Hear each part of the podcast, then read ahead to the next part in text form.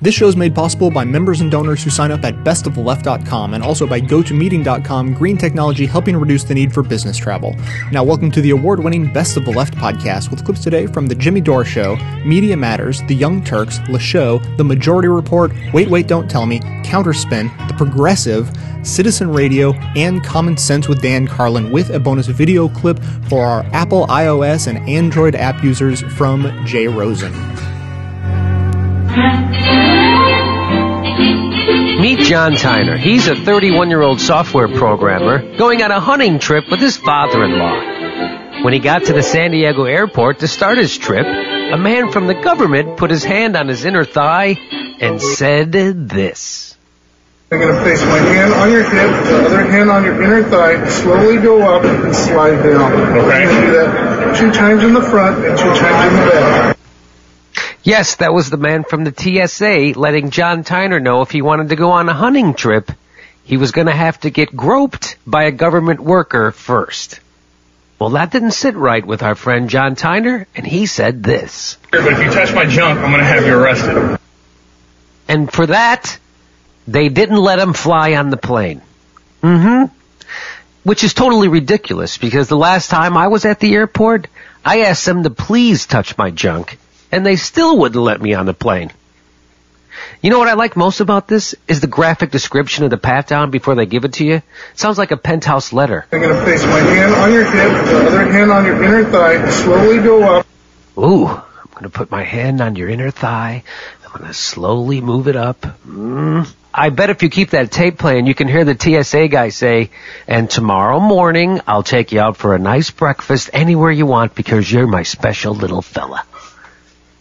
You know, my question is, why the preview of the coming attractions? What is that supposed to, why do they tell you about the pat down? What is that supposed to do? Make it, does it make it any less awkward or awful? Oh, you're gonna give me a squeezer at 10 a.m. on a weekday in front of a bunch of tourists with their shoes off? No problem. Thanks for the heads up. Okay, here's the thing about this. Either travel within the United States is a right or it's a privilege. If it's a privilege, fine, great. Let's get back to luxurious flights with great food and really hot flight attendants. You know, the ones we used to call stewardesses. You know, flying the way it was back in the 50s when it was prohibitively expensive. Can you imagine that? Imagine that. Feeling like just by getting on a plane, you are better than most people. And then they kiss your ass and pamper you like you're a gangster or a hedge fund manager. Instead of what flying currently is today, a a flying Greyhound bus with smaller seats and a smellier bathroom. I'm just saying, if you have entitlement issues, take a Northwest commuter flight. Go ahead. And in just a couple hours, you're going to get humble, my friend. Or you're going to get a victim complex, right? Which is going to make you feel even more entitled and then you'll probably act like a big douchebag, and then you're going to end up making somebody, I don't know, let's say a male flight attendant lose his mind, cursing you out, going down an emergency escape slide, and becoming the hero to millions. The thing is, I'm pretty sure flying within the United States is a basic right. I mean, after all, you're spending your money in the free market, and even though there aren't any regulatory agencies involved in the airline industry, it's not like they're issuing travel licenses the way the DMV issues driver's licenses, right? Although wouldn't that be sweet if the people who are too stupid to fly weren't allowed to? Oh. Okay, there's a bunch of people behind you, so you can't stand in the aisle. We're trying to get on. Can't stand in the aisle. You have to move it. Can't stand in. Okay, you're too dumb to fly. You have to give me your flying license. Wouldn't that be nice? And I'm not a constitutional scholar, but shouldn't the Fourth Amendment come into play here? The one against unreasonable search and seizure? And how about the implied right to privacy in the Constitution? Although I know it's not explicit on the subject, I'm pretty sure it would have a problem with forced electronic nudity, right? Or getting felt up by some embittered civil servant with six hours of training at an airport. I mean, I don't think Thomas Jefferson would be cool with having to be groped by some black woman he didn't know. I mean, one he didn't know. And let's remember, our pal John Tyner refused the search and he just wanted to go home. And guess what that can get you? That can get you arrested and fined $10,000 for not complying. Imagine if prostitutes work like that, because that's how my brain works. Okay, sex is $300, but if you don't let me give you a handy, you owe me 10 grand, and a bouncer's gonna work you over. And by the way, that's a pretty worthwhile discussion to have, don't you think, CNN news team? Civil liberties versus safety? That's a good discussion, am I right? Well, here's how they handled it. I, I understand his pain, but you gotta remember the underwear bomber. Boy, aren't we lucky to always have a cable news person around to remind us that since terrorism, the Constitution no longer applies. And what made it okay in the CNN news anchor's mind for them to grope this guy?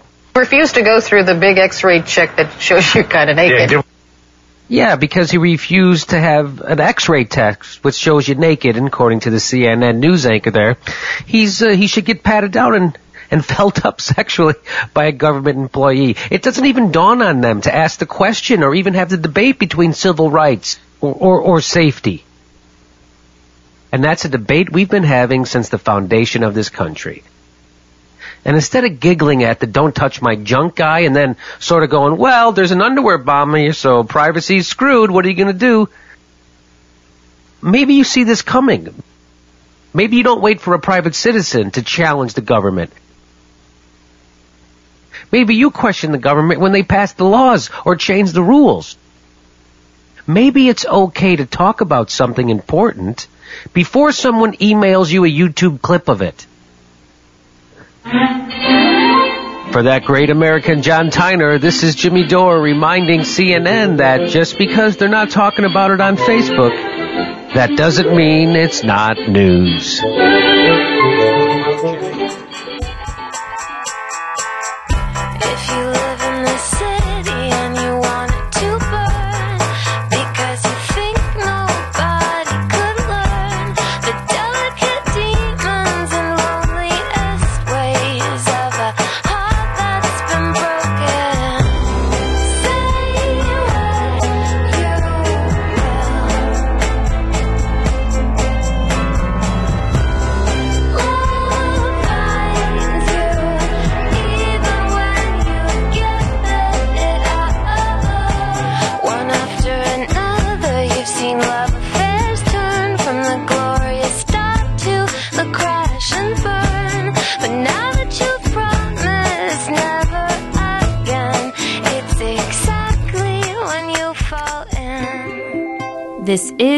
Matters Minute. I'm Jess Levin. Right wing commentators have used concerns over new TSA security procedures to revisit their argument for ethnic profiling. Look, it's not all their fault. I mean, one of the one of the problems is they're not allowed to do what is obvious, what they need to do, and that's profile. Look, this three-year-old girl, uh, she probably is someone we can uh, just let go through. The 80-year-old grandfather, they all look alike. They're all foreign born. They're all male. They're all between a certain a certain age group. Yeah, but there are some Um, female suicide Muslim. bombers, and they. Security experts, including former Bush Homeland Security Secretary Michael Chertoff, agree that racial and ethnic profiling would be an unreliable and arguably dangerous practice for airport security. This is where the party ends. I can't stand here listening to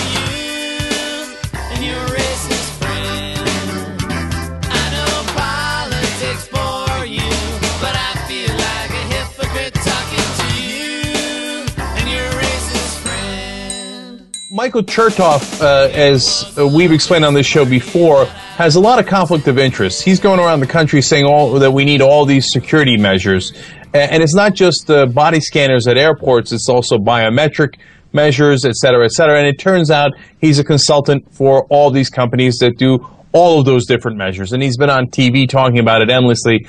Uh, and Huffington Post had a brilliant expose on this uh, showing exactly what his interests are, where he gets paid, and what he has advocated on television. And he has Uh, the credit real quick. You didn't. Uh, most people, I'm sure, know, but to make sure we get the the established the link here, he's the former uh, head of Homeland Security.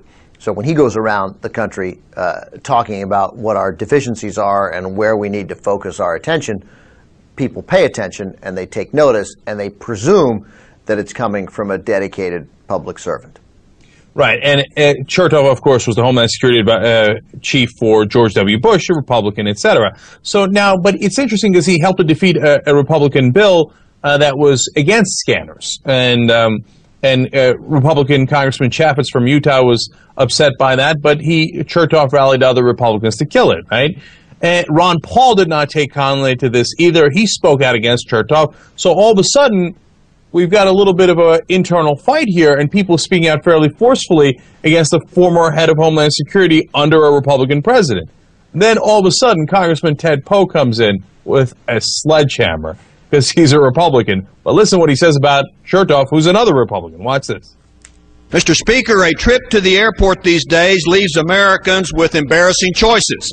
Law abiding citizens can bear it all through a peekaboo body scanner, or they can get groped in a pat down search by a federal employee. Now, that's a real choice. There is no evidence these new body scanners make us more secure. But there is evidence that former Homeland Security Chief Michael Chernoff made money hawking these full body scanners. The underwear bomber tried to blow up a plane over Detroit over last Christmas. Shortly thereafter, Chernoff went on a media tour promoting the full body scanners. This former Homeland Security chief told everyone we had to have the body scanners at airports to be safe. Too bad he didn't disclose he was getting paid to sell these intrusive devices. Isn't that lovely? Meanwhile, the populace is giving up more rights in the name of alleged security. These body scanners are a violation of the Fourth Amendment right against unreasonable searches and seizures. There must be a better way to have security at airports than taking pornographic photographs of our citizens, including children, and then giving time has apparent expired. kickbacks to political hacks. And that's just the way it is. Oh, damn. so uh, Poe is not playing, uh, whether it's against a Democratic or Republican opponent. Uh, but I was also amused by the fact that he called him Chernoff Yeah, totally. times. It's the one thing I wrote down. He's not entirely sure of who the former Bush uh, uh, Homeland Security chief was, but nonetheless. But hey, look, overall, I'll take it. Uh, I- I think, look, there's a lot of nuance to this behind the scenes. Some Republicans want to get rid of uh, the TSA so that they can hire private security firms and find a way to get more money into the hands of, uh, you know, private corporations, et cetera, that's going to skim off the top. So there's a lot of nuance to this, right? Now, having said that, on calling out Chertoff uh, on what he's doing in his conflict of interest, I'm totally on Poe's side, obviously. Yeah, and I love any Republican who talks about the uh, uh, the Fourth Amendment. A violation. Yeah. Scanners are of the Fourth Amendment protection against unlawful search and seizure. What? Yeah, look, Ben, there's a lot of good news from coming from Republicans lately. I'm telling you, uh, they've rediscovered the Fourth Amendment. Yeah. Lovely. Right, great. God bless. Go forward. Discover all the other ones too.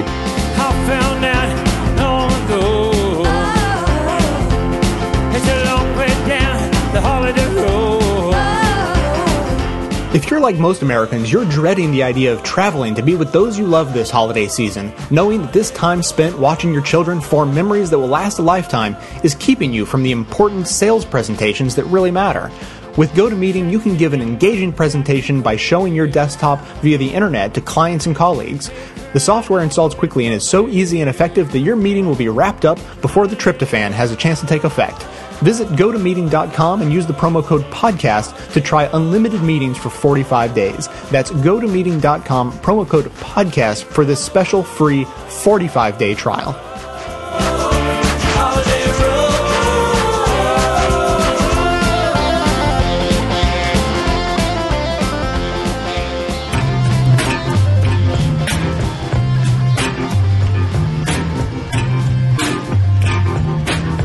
Tales of Airport Security.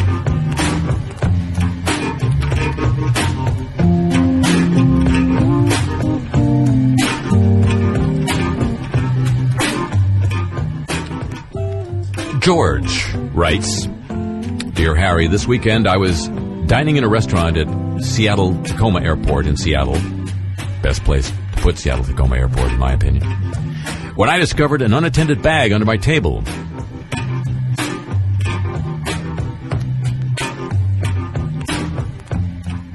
Few moments later, I noticed that a group of three uniformed TSA agents were walking by. Wanting to catch them before they left my field of vision, I grabbed the bag and walked over.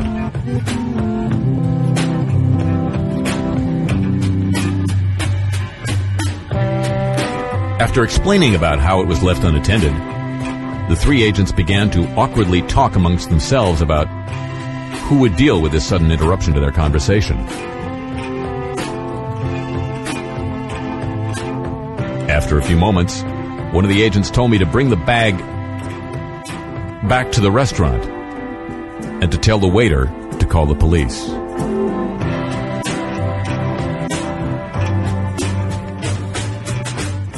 I asked if they could do that directly, and he just told me to return with the bag to the restaurant which was full of people.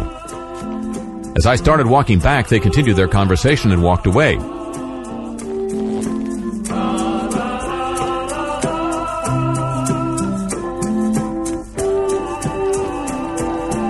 It turns out the backpack belonged to a kid who had forgotten it earlier in the evening. I was able to give it back to him. Nobody was harmed.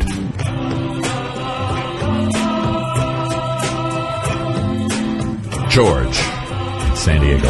And now, more on um, scanning and patting.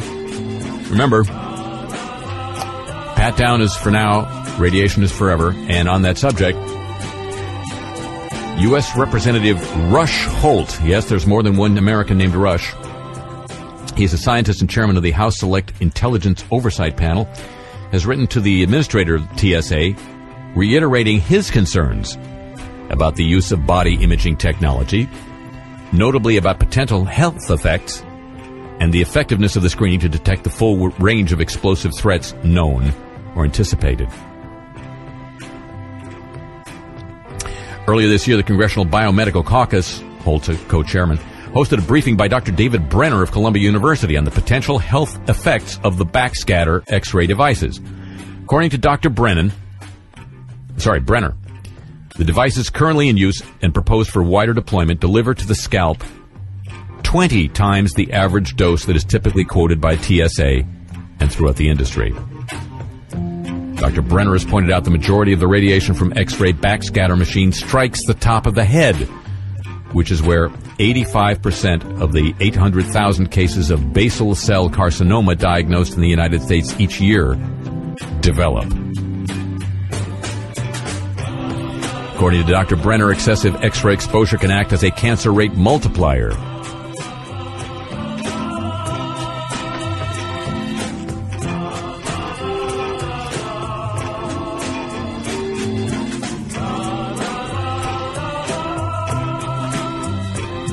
And on the other hand,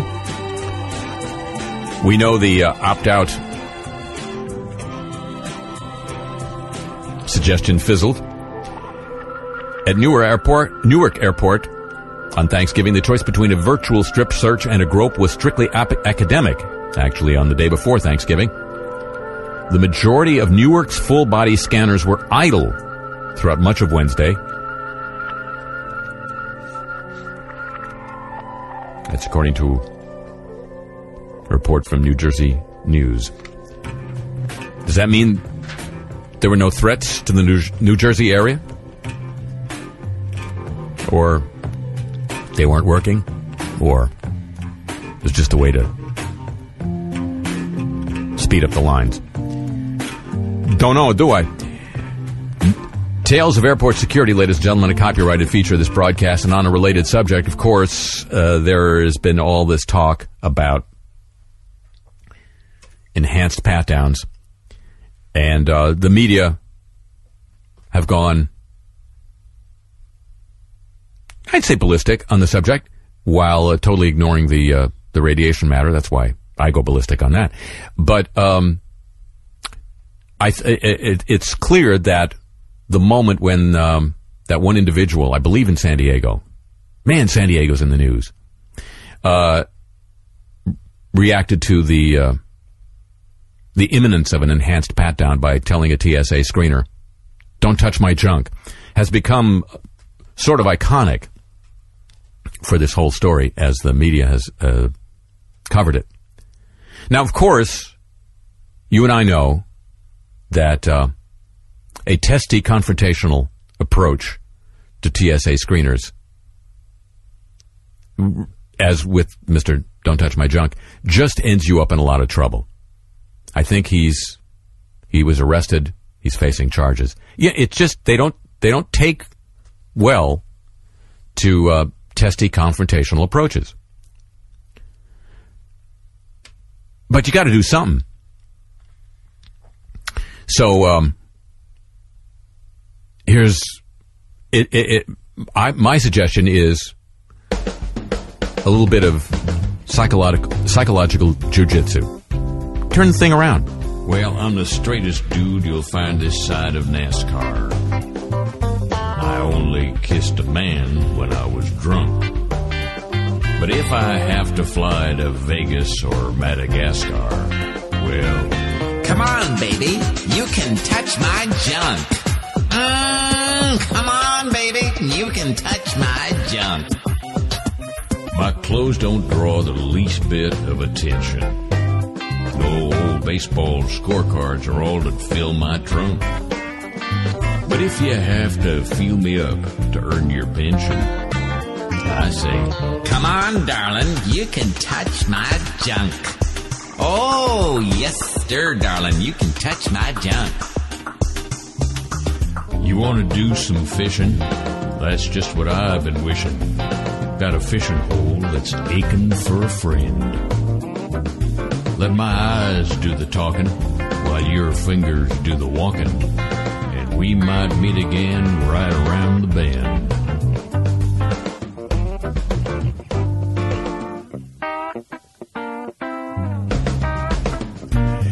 My wife and kids will tell you I'm no swinger. More into classic rock than bounce or crunk. But the disco ball's here if you make me linger. Come on, girl. Step up and touch my junk. Oh, come on, girl. Take a chance and touch my junk. That protest bid is just a pile of bunk. In that uniform, you're 18 kinds of hunk. So if what you're craving is a an enhanced spelunk, Oh, come on, baby. Just touch my junk. hmm Oh, come on, baby. Just touch my junk. Sam Seder with the Majority Report on the phone. Samuel Stewart, he is a communications liaison for the TSA. Uh, welcome to the Majority Report. Uh, appreciate you coming on. Thanks a lot. No problem at all. Can we get a little more volume? Thank you. Uh, okay, so uh, Mr. Stewart, let me ask you uh, a couple of questions here. Um, you know, there's a lot of, uh, of talk about these uh, Rapiscan. How do you pronounce the company? Is it Rapiscan or Rapiscan that developed these uh, these But it's- machines? It's, more. It's it's uh, you, you got to consider a fruit or a vegetable. It's more ripe. It's it's kind of uh, more pronounced with a ripe, a ray, or a ripe, depending on which regional accent you have. I think it kind of comes out differently, but it's ripe as kind of. That's how we pronounce it. All right, thank you. Uh, well, let me ask you this. Now, you, you, supposedly, um, uh, we were contacted because the TSA has plans to speed people through this process. Right. Tell me something. How do you speed people through a process if they don't want to go through this machine, which supposedly gives them cancer? How is it that, that you intend to speed up the process, particularly, with all due respect, on opt-out day? Well, in considering opt-out day and our preparations for this, Sam, what we uh, what we at the TSA have done is to uh, explore several options to uh, try to increase the rapidity of uh, flyers, travelers, to get through the process uh, appropriately, uh, completely, and rapidly. And what it's going to require first and foremost for the flyers is to spend a little bit of extra time in CVS or Rite Aid or Walgreens, wherever they happen to get their their travel sizes to, to to travel with, and not only pick up their deodorants, their toothpastes, etc., the other sundry items they'll need to travel. They're also going to have to consider buying uh, essential oils, uh, which now are coming packaged in uh, uh, travel size. Uh, you get a variety of different essential oils. Uh, Wait a second, I'm essential sorry. Did you say essential oils or sensual oils? Uh, well, their uh, sensual oils are indeed essential oils when it comes to going through the uh, the uh, individualized uh, screening process, which is the uh, the hands-on process that we're going to be administering. Uh, by by lathering oneself up and uh, and any other flyers that might be with the party, uh, you're going to talk about a, a, a quicker, smoother search. Uh, a lot of people are considering baby powder, talcum powders like that. That, that will not work. What we're looking for, preferably a scented. This doesn't have to be a painful process for our travelers. They put on some some nicely scented, sensual oils lathered onto the body, the entire body. This way, each one of our officers, each one of our agents are going to be able to uh, thoroughly search your person, uh, ensure the safety of all travelers, and get through this process in a rapid and enjoyable way. Wait a second. I'm sorry. Are you suggesting that people wear like like like like se- like sex like sex oils to to for for, for what purpose? You, you know, it's a new age, uh, Sam, and, and, and, and there are different uses for different products. We're constantly evolving uh, as, as consumers and as travelers and as people. Yeah, maybe people might at one time have used these uh, sensual oils for intimate uh, physical pleasure, but in the privacy of their home. But but this is war. Uh, our freedom is at stake. Uh, our safety is at stake, indeed. Um, and and well, yeah, I, i yes, that, that that that would be a correct answer. But the use uh, of these particular items is different. Remember, in World War II, tin foil was used as a food wrap before World War II. Once the Nazis began to uh, show their strength, we used tin foil to build airplanes. So you're constantly changing up your game. A couple of other things your your travelers and listeners might might want to consider is wearing loose fitting garments. Uh, also, CVS, Rite Aid, Walgreens. A lot of shoppers don't realize this. They have a clothing section. It's not a large clothing section. It's not the best. Wait, wait, so what's the purpose of wearing loose fitting garments? Uh, access primarily. That's where our agents will be able to access uh, any regions, orifices um, in the body that would be able to, you know, hold a stick of dynamite, um, you know, any kind of TNT or explosive powders. A lot of these things are going to be in areas that. So you're uh, saying that? Wait a second. Let me see if I can get this straight because this is starting to sound a little strange to me. You're saying that um, people can speed through the process if they if they wear loose fitting clothing and and bathe themselves and slather themselves in sensual oils. uh, and wear either thong or T-back style undergarments. This just gives us more access. It speeds up the process. Uh, women have no problem going to Vicky's Secret, where my wife goes for me often, uh, to, to get her thong. Uh, men may not be aware there is a male version of a thong, sometimes called the banana hammock. Um, putting this particular garment not only on the adults but the children is going to ease the rapidity of uh, the A speed. thong on Sure. children. Wait a second. I mean, all right. Is is there is is there anything? Uh, uh, I mean, okay, so thongs on children and and and sensual oils, Yeah. adults, children, adolescents, uh, grandparents. Uh, this is not exclusive to just the uh, the parental unit, the the adult. Grandma's got to wear one. Grandpa's got to wear one. Great grandma, if if she's still living. Um, grandmothers oftentimes still have slips. Uh, they're not. All right, all right. We don't need to get this detailed about it. Is there anything else that can help people as they go through the line that will help them in this process? Uh, close your eyes, uh, breathe deeply and slowly, um, relax your body, um, and and uh, if any of nature's process begins to happen during the search, don't be embarrassed. Don't be embarrassed at all. This is this is to be expected, and it may be uh, an opportunity to Oh, uh, all right. gain a, it's like getting a shoulder massage, you know, that we see in airports all the time. You, you might get a, a, just a little bit of a, a little bit of a, a, release, so to speak, uh, as you're going. All right, that's that's fine. Okay, thank you. I appreciate Thank that. Thank you very much. God Yeah. bless America. Yeah, great, States. great. Thank you. Thank okay, Sam. thank you for the call. That's that's You're very welcome. astonishing. Thank you, uh, Mr. Samuels Stewart. Stewart, S E W A R D. Yes. All right. Well, thank you. I appreciate your your joining us to help us uh, move through the line. I guess uh, on on opt out day. Slide through. Slide through the line. God. It's alright to make mistakes, you're only human inside. Everybody's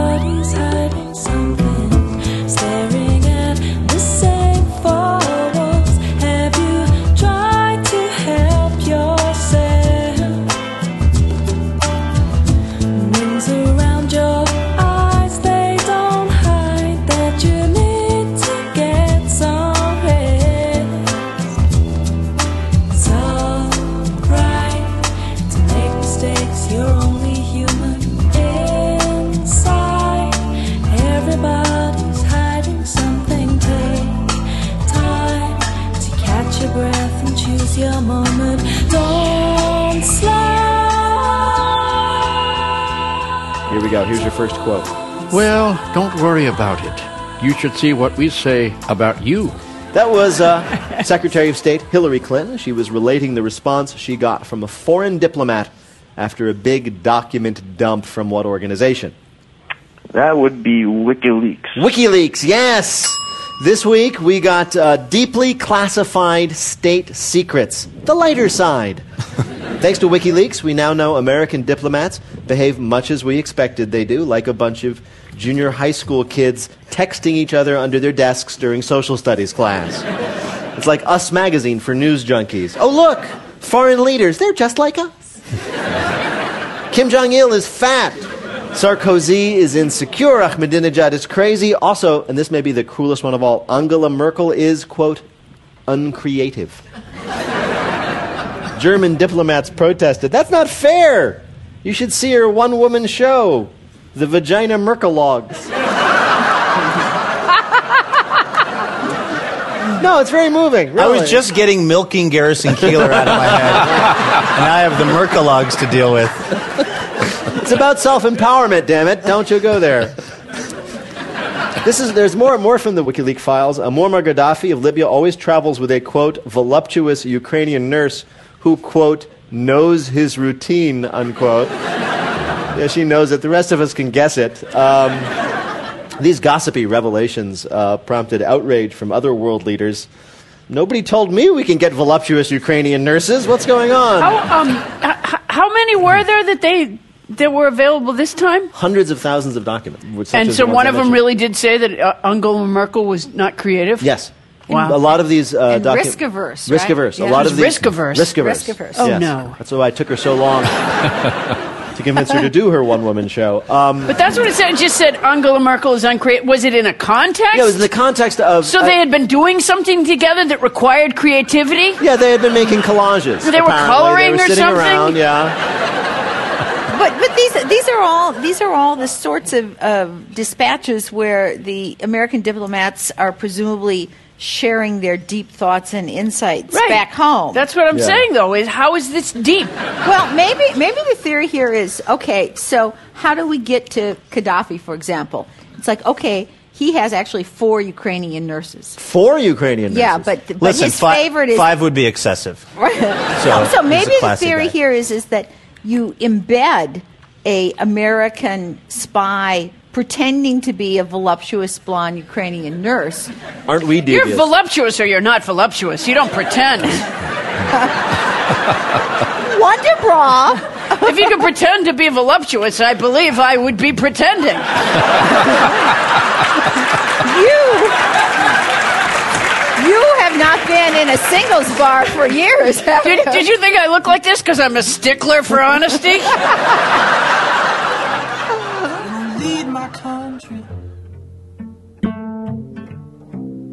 Say it's free, I'm gonna need a little honesty. You can support this show at no additional cost yourself when you shop at Amazon after clicking through to their site using the Amazon banner posted at bestoftheleft.com. Better yet, click through using that banner once and then bookmark that page to use every time you shop. Your shopping experience will be identical to normal, but Amazon will donate around 7 to 8% of your order to this show without adding a dime to your bill.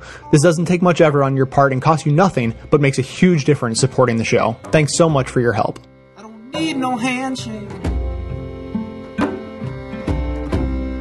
Firm look in the eyes. Don't tell me what you think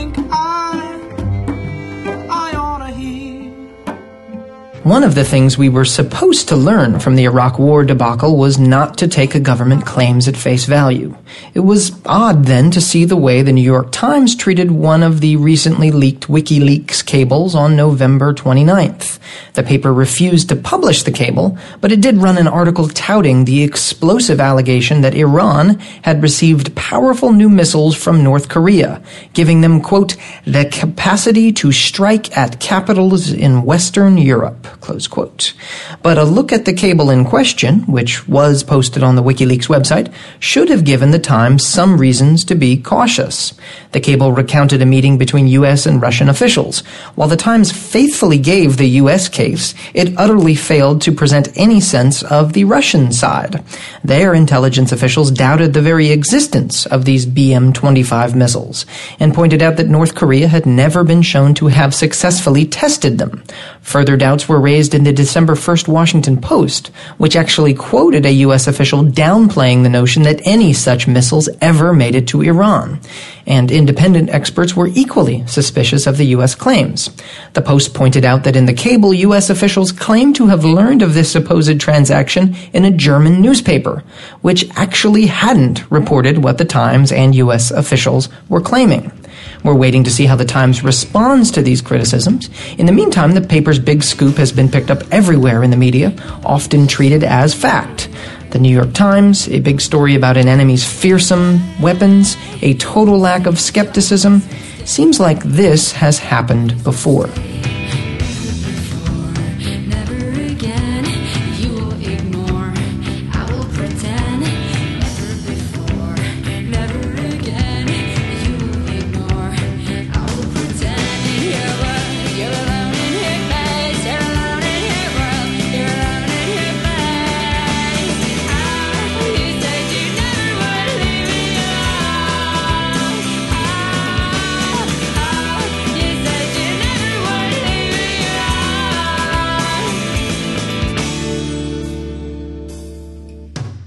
Latest trove from WikiLeaks has a few startling revelations, like the fact that Hillary Clinton ordered State Department officials to spy on foreign diplomats and the head of the UN, or like the fact that several Arab leaders urged the U.S. to attack Iran, with King Abdullah of Saudi Arabia telling Washington to cut off the head of the snake.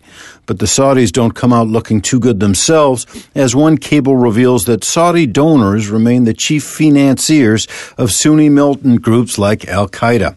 Nice to know that the Saudis are still funneling money to Osama and friends. I thought it was U.S. doctrine to attack any country that was assisting Al Qaeda, but I guess that never applied to Saudi Arabia. We're not hearing much of an outcry about any of this from members of Congress. Instead, they want to go after WikiLeaks itself. Representative Peter King says WikiLeaks should be listed as a foreign terrorist organization, and other Republicans like Liz Cheney want the folks behind WikiLeaks prosecuted. But a democracy shouldn't be afraid of information. The more the better, as far as I'm concerned. It's no sin to let us, as citizens, in on things for a change. Actually, it's kind of refreshing to know what our government is really doing. Where should I begin? The only thing I thought of was the end. It's a new wave of ecstasy. Seeing things that you shouldn't see when they're right there under your skin. Think back, things I've tried. Jim Treacher writes for uh, the Daily Caller, and Jim Treacher is famous for being hit by a car. Uh, uh, that's not a hyperbole. He was hit by Obama's, I think, security. They, they didn't see Jim, or Jim darted into traffic or something, and he got hit by a car. right.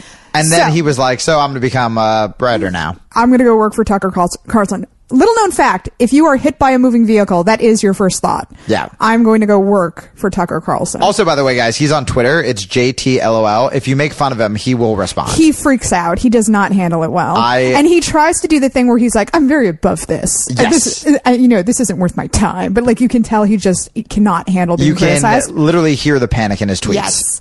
So he wrote a blog post about how it's so absurd that Julian Assange's mother is upset that her son is people are talking about assassinating him. Yeah, was- and he goes, Julian Assange's mommy comes to his defense, and it's like, really, that's strange that his mother doesn't want him to be killed. To be assassinated by the government for trying to give us an open democracy. But this is the kind of media that we're dealing with. People like Jim Treacher and Tucker Carlson who, Mommy. who post this crap and they're like, journalism, you know? Yeah. So thank God for people like Jay Rosen. So without further ado, here is NYU professor, media guru, Oh, uh, and uh, you can you can visit him at pressthinks.org. pressthink.org. Yes, pressthink.org. A great, great blog, invaluable resource if you're interested in anything that has to do with the media. Here's Mr. Jay Rosen. What's your response to the way the media has handled the latest WikiLeaks publications thus far?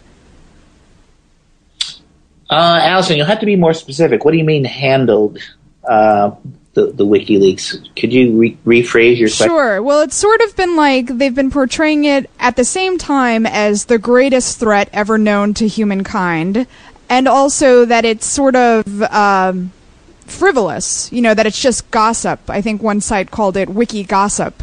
So this this simultaneous dismissal and then also condemnation. Um, well, to some degree, um, you can always find a, you know a range of responses like that within mainstream media, and sometimes it's better to look at who said what than it is to say make these huge statements about the media. Um, but what what I think is difficult for professional journalists to handle about WikiLeaks is that it's, as I said in my post about it, it's a stateless news organization. And it doesn't obey the laws of any one country, and it also doesn't conform to the press traditions of any one country. And it is radically independent in the sense that it, it doesn't care if um, the United States government is after it. It doesn't care if it's respectable um, in a given press culture. And um, the power of WikiLeaks comes from two sources, both of which are independent of journalists. The first is the internet itself and its decentralized nature and the fact that it can root around any trouble. And the second is this appeal that WikiLeaks makes to potential whistleblowers, which is if you submit your material to us, we will publish it and we will encrypt the transaction so that no one knows who you are. And so it's the if if none of the potential whistleblowers or people with stuff to leak did that, WikiLeaks wouldn't be a factor. But they do because they like that bargain.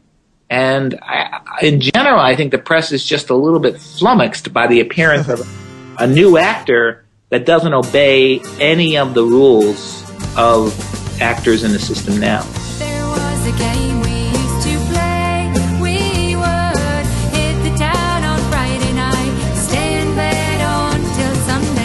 So let's presuppose for a moment that you actually enjoy this show. Now, if that's true, please consider supporting it with a $5 monthly membership. I actually quit my job as a climate activist to pursue this show full time because this is where I felt like my talents could best be put to use and I could have the biggest impact on the world.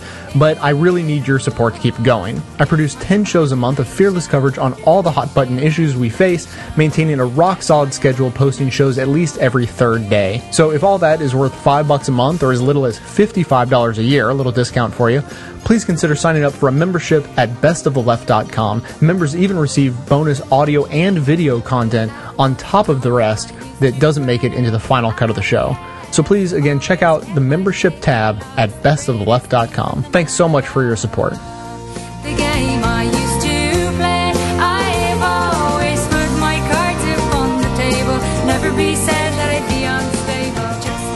Finally, the WikiLeaks documents have been the dominant story in the media.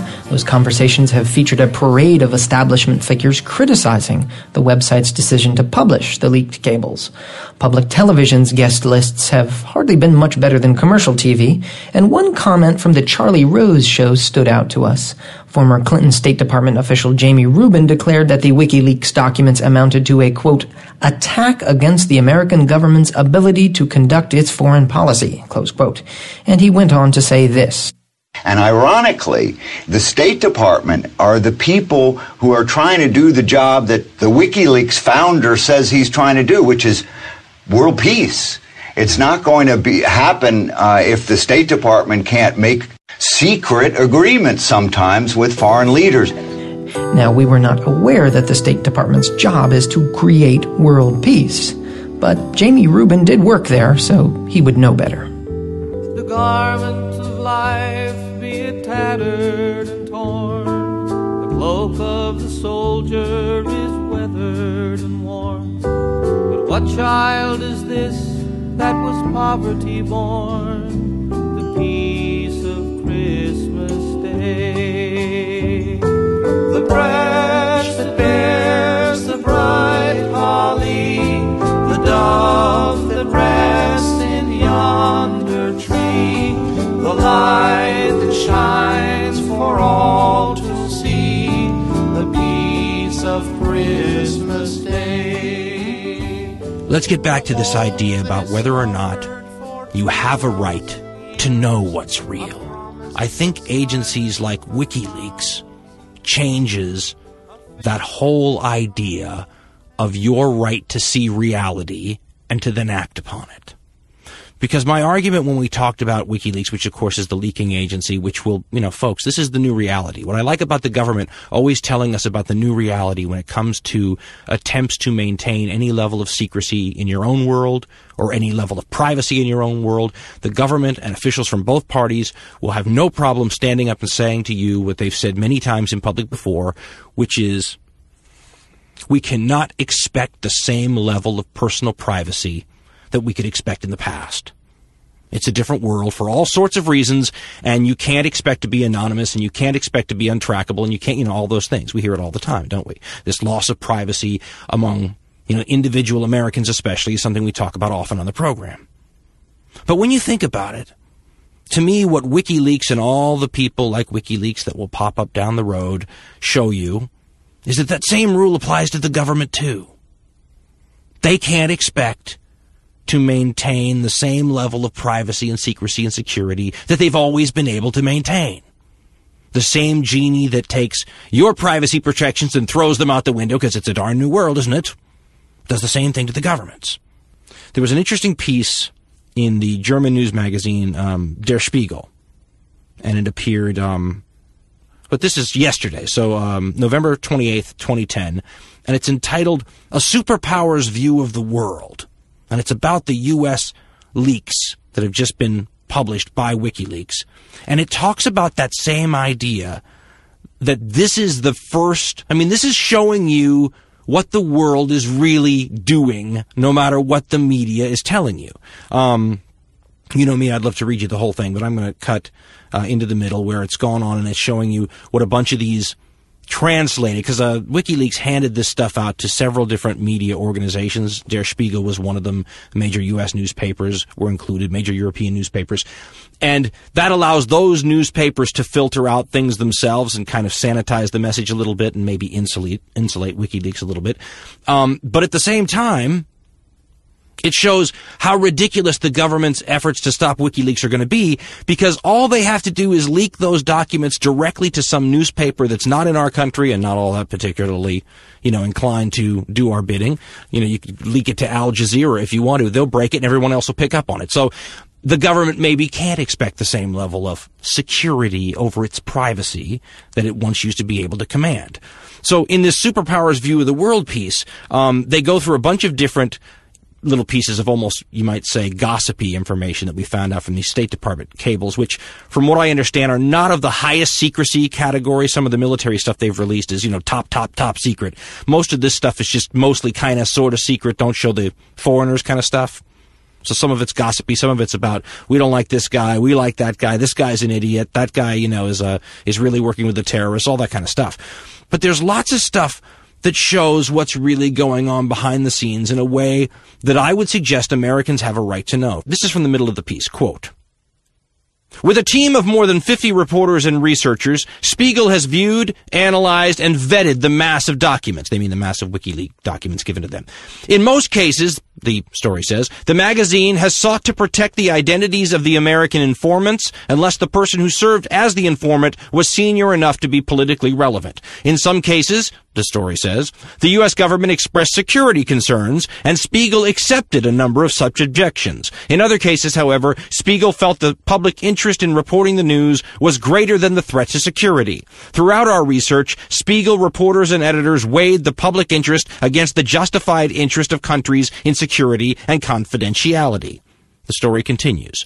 In a statement, a spokesperson for the White House condemned the impending publication of the documents by WikiLeaks as, quote, reckless and dangerous, end quote. The cables, which contain, quote, candid and often incomplete information, end quote, are not an expression of policy and do not always shape final policy decisions, the statement reads. Quote, such disclosures put at risk our diplomats, intelligence professionals, and people around the world, the spokesman said. The fact that private conversations, quote, end quote, are now being made public, quote, can deeply impact not only U.S. foreign policy interests, but those of our allies and friends around the world, end quote.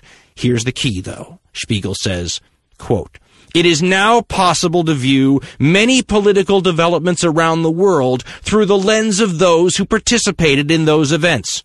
As such, our understanding of those events is deeply enriched. That alone is often enough to place transparency ahead of national regulations regarding confidentiality. End quote. What Spiegel is saying, folks, is what I said. This is what the world really looks like.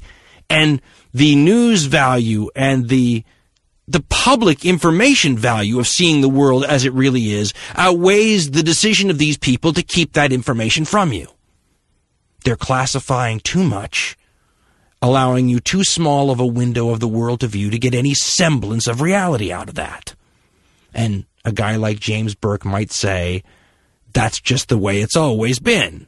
Again, maybe technology has created the conditions to change that. Somebody just wrote me an email saying, always remember, you know, something to the effect of always remember how technology can be a game changer. In this case, maybe it's a game changer. And if you're on the side that was winning before the game changer arrived, it might not look that good to you. But again, am I a bad person for wanting to see the world more as it really is? I can't make myself feel bad about that. And that has a lot of you mad at me.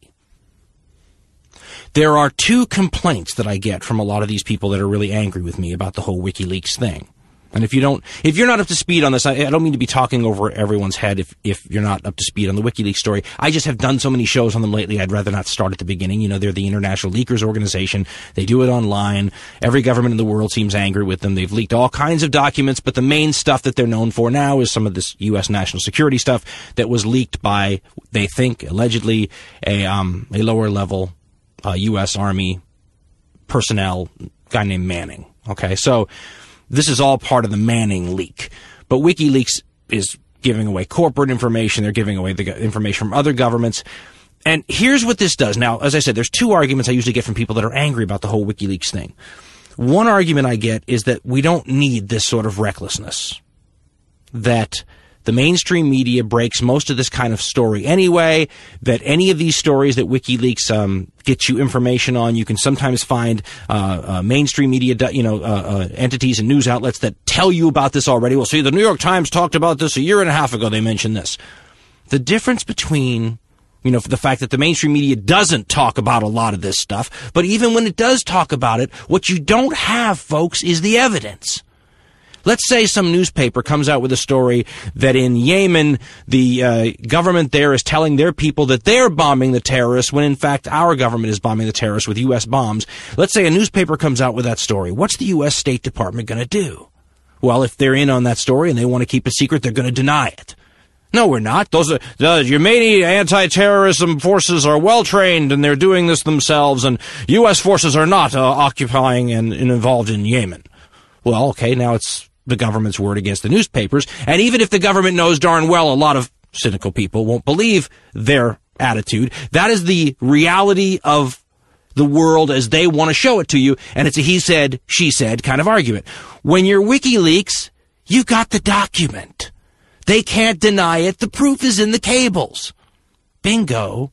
Game over in terms of denying us the rights to see the reality. So the argument that people make that the mainstream media is on this stuff is not true. They're not on this stuff. And even when they are on this stuff, they don't have the evidence because they won't publish it because that's the very thing that gets people like the people that are angry with me about WikiLeaks upset that they're publishing classified information. But the classified information is the proof that what these news outlets are saying is true.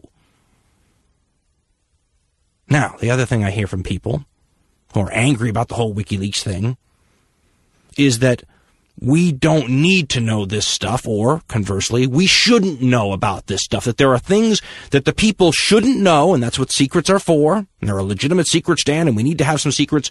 And you shouldn't know this stuff. It endangers lives, it endangers relationships, it endangers foreign policy goals. This is what we're talking about, though, folks, about the nature of reality. How much of reality do you allow the I don't even know what to call them, Ben. The leaders of the world, the leading nations of the world, the leading elements of the world, the people who are in on how the world really works, and the rest of us. How much authority do you allow them to decide to show us the way things really are, especially if we're the ones who are supposedly running things? I will totally grant you the need to have some level of secrecy. That's obvious. The question is, is what level's the right level? And can you really have the people who benefit from having the secrecy in charge of where that level is? Man, I mean, I just read a whole other book on investigative reporting during the golden age, late 60s, early 70s. We just don't do that anymore. We don't do that anymore. WikiLeaks and the you know, people that will come after them do.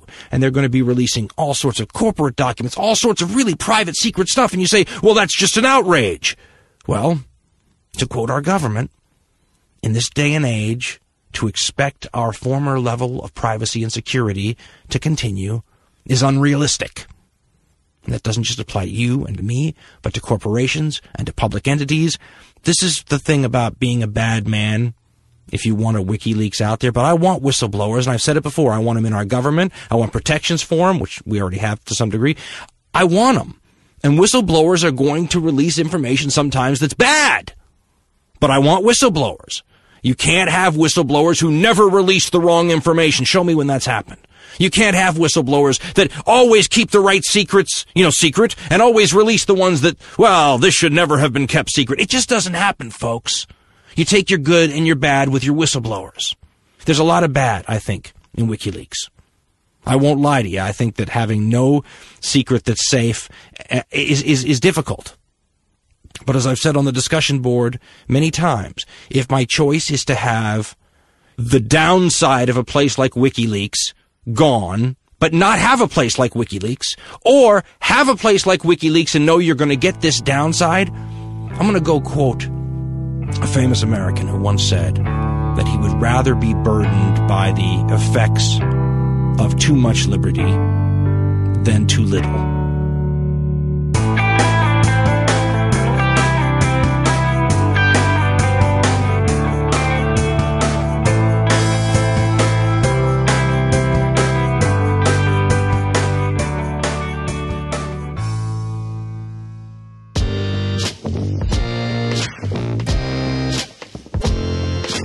Hi, my name is Nathan Tikas. I'm calling from New York City, and I just want to respond to the education episode and specifically the Young Turks people and Young, and they're completely wrong. They, what they miss is that we that those on the left, on the further on the left of them on education, people who don't want standardized tests but want people educated uh, using real things and using critical thinking, are not people who don't believe in evaluating teachers. We don't think that the tests, the standardized tests, are the way to evaluate teachers. I go to a small, a small liberal uh, alternative school, and my school has no standardized tests. We don't use textbooks. We get original sources, everything from Howard Zinn to the Cato Institute. And I think that system of critically thinking about the things we're re- reading is so much better and so much so much more intuitive and actually create educated people than the system to ridiculous standardized tests. I don't think any of those uh, people, like Young, have ever taken a modern standardized test and seen how inane and stupid the questions are and how inane and stupid our education system is now. It's not about more test taking. It's about actually teaching kids to critically think about the world. That's it. I love the show otherwise. Alright. Goodbye, everybody.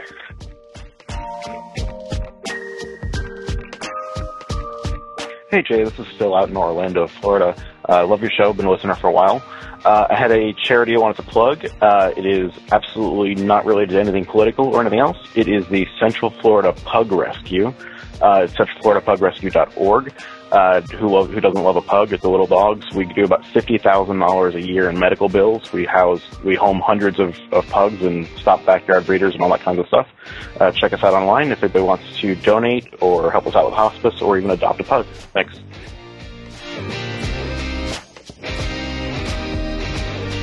Hi, Jay. This is Dan. I'm calling from the North Central Rust Belt. Uh, I was reading on uh, Facebook today about uh, how uh, you had been urged to uh, delete your sponsorship with Amazon. I immediately went online and uh, uh, subscribed to your program for $10 a month to help defray the cost.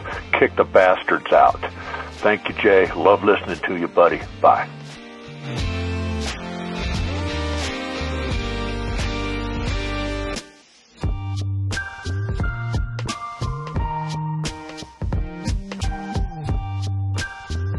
Thanks for listening, everyone, and thanks to all those who called in to leave a message to be played on the show. If you would like to leave a comment, question, activist call to action, or suggest a charity people should be donating to this holiday season, the voicemail uh, number to dial 206 202 3410.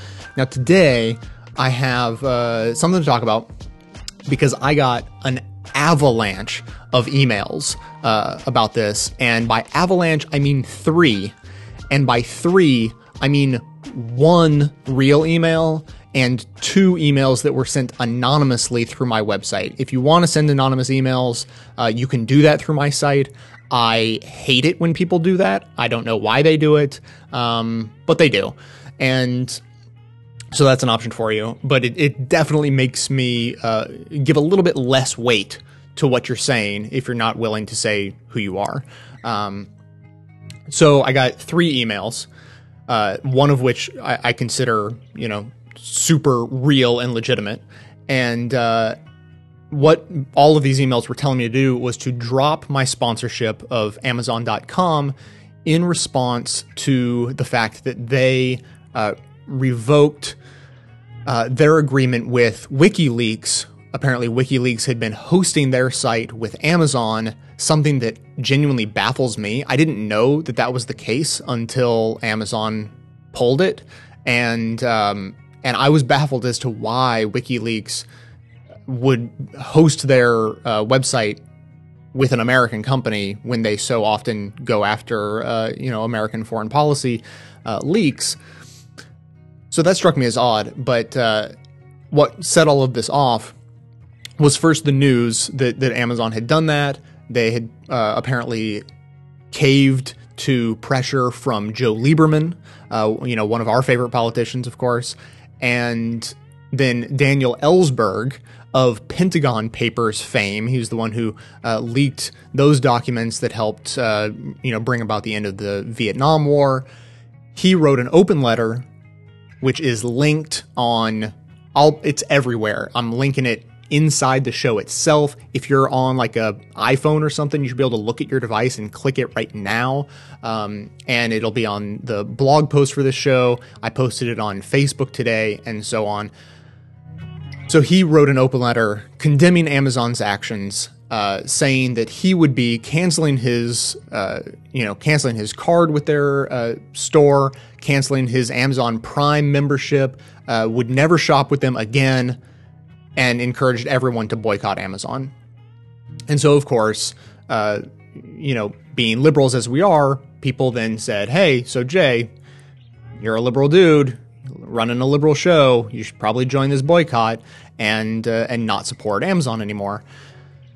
And so a, a, couple of days went by, and I kind of uh, mulled this over myself. Um, I came to a couple of conclusions and had a couple of ideas, and then I threw it open on Facebook. I posted something this morning, uh, the morning that this show is posted, December 5th. Uh, I posted something this morning, and by mid afternoon, it had about uh, a little bit more than 50 responses uh, from in the neighborhood of 45 different people. So only a couple of people posted more than once. And the overwhelming uh, response from the people who uh, chimed in on the Facebook conversation was uh, there's no need to uh, to boycott Amazon. Um, you know, it, it's not that they weren't sympathetic to the idea. They just thought, you know, it's really not worth it. Um, the Amazon ad, like, obviously, it helps run the show. Uh, it brings in some amount of income for me. So, uh, so people seemed to recognize, uh, you know, I guess in a really empathetic way that although it's, you know, maybe it's an okay idea to boycott Amazon, but for me, boycotting them isn't the same as just deciding to shop somewhere else. It's actually taking a pay cut. It's it's like I'm really uh, giving away a lot of money that uh, would be coming in from Amazon. And when I say a lot, I, just, I actually mean it in terms of like a sig- significant percentage of the m- amount of money I make. Uh, um, but to reiterate, like no one's getting rich doing this show. So, uh, so the overwhelming response from Facebook uh, users was uh, basically don't worry about it. My thought on it is um, I actually ended up having this really interesting insight. Uh, I do this every once in a while. I, I, sometimes I'll get insights into the media, and it helps form my perception that the the media is lazy rather than like evil, because I I will like feel myself becoming lazy sometimes doing this show, and so I think oh like I'm I'm kind of a part of the media, and I feel myself getting lazy that's probably what happens to everybody else. And so when they are lazy in the media, that's probably why. It's probably not nefarious. It's just laziness. And um, and so I had a, a bit of an insight into why uh, you know Democrats and the, you know the professional politicians who are supported by progressives will often say disparaging things against uh, the people who support them. And that's the instinct I had because I'm thinking to myself, like, I'm doing this show. I'm doing the best I can. I'm trying to be as progressive as possible. I'm trying to get the news out. I'm trying to survive. I'm trying to, you know, pay the bills. And then I'm getting people writing me emails saying you need to cut off this source of funding for yourself. And I think, oh, come on. Come on, guys. Give me a break. And it's so irritating. But here's the reason it's irritating it's because they're right. And I think, and that's the insight I had about, uh, you know, about like the Obama administration, is that they're so irritated with people like us because we're right. If we were wrong, it would be really easy to ignore them. In fact, someone wrote me an email uh, a, cu- a, couple of months ago saying that I needed to join a bo- boycott of Amazon that I genuinely disagreed with. I just I didn't agree with the point he was making. And so I was, it was very easy.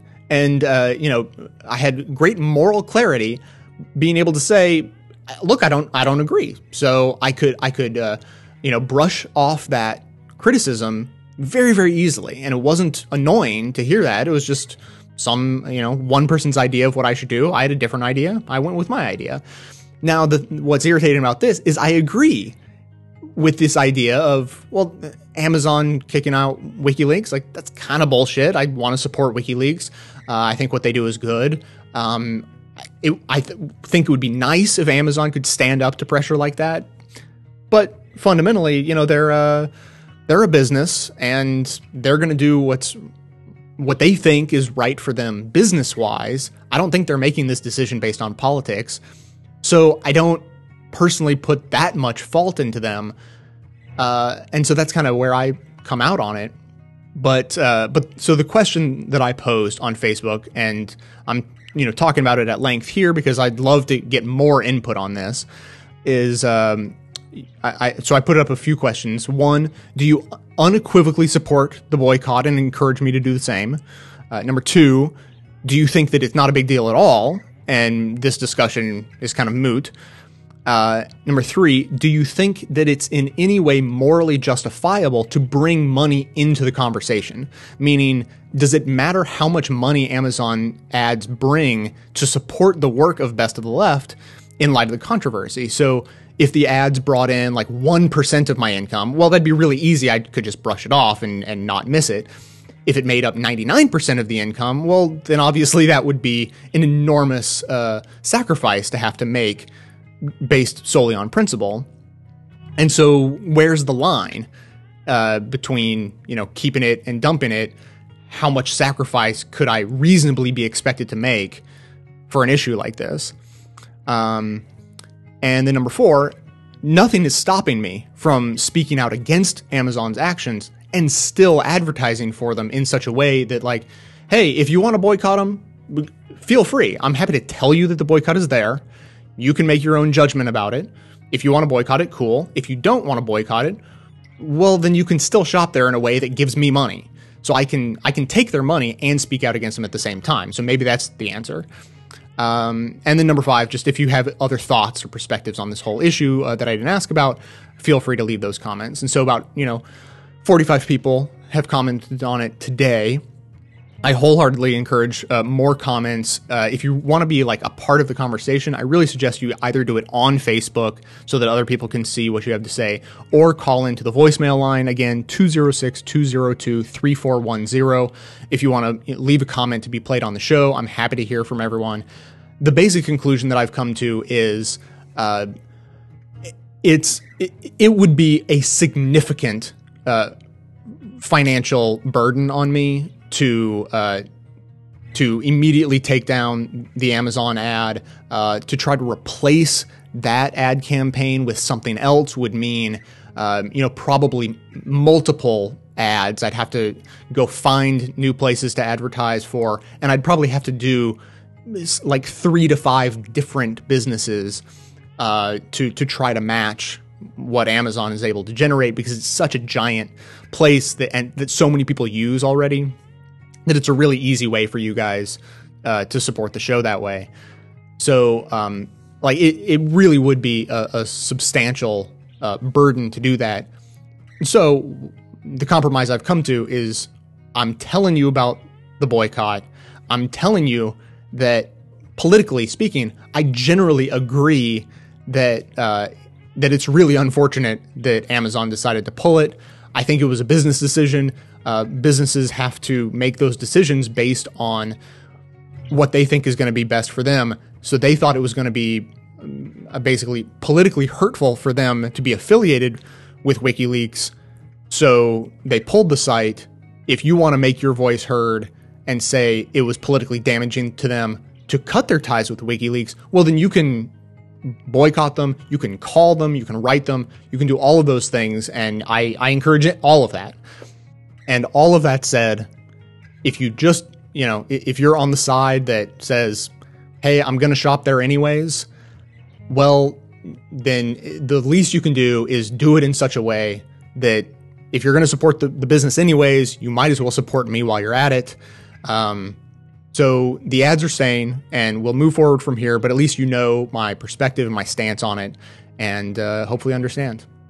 So that's it for today. I want to thank a couple of members. Uh, Kitwana T signed up for a monthly membership back on September 13th, and uh, Sarah D signed up for a yearly membership on October 22nd. Huge thanks to both Kitwana and Sarah and all of the members who uh, make the show possible. You know, regardless of all the talk about uh, you know different advertisers and, and things like that that uh, make a significant difference in uh, helping to support the show, still uh, head and shoulders, it is still the members that really uh, are are the foundation on which uh, this show is made. So let's be totally clear about that and and know where the real bread and butter is. Um, so that's that's fundamentally why you know like since you guys you as the listeners are the fundamental base of the show uh, that's why it's important to me to be responsive and when i say i get three emails and it feels like an avalanche like i want to be responsive to you guys and make sure you know where i'm coming from and make sure that you know that you have the chance to uh, you know respond in your own way and have your own thoughts about all these things and and we'll try to work things out the best way we can that's uh, suitable and agreeable for everyone. So, coming to you from far outside the conventional wisdom of Washington, D.C., my name is Jay, and this has been the Best of the Left podcast, coming to you 10 times a month, thanks entirely to members and donors to the show from bestoftheleft.com.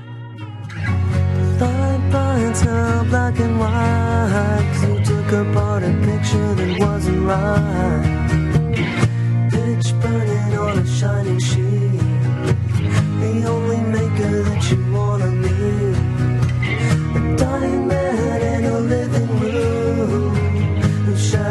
reasons before. We'll take you out in the open door. This is not my life, it's just a fun fact.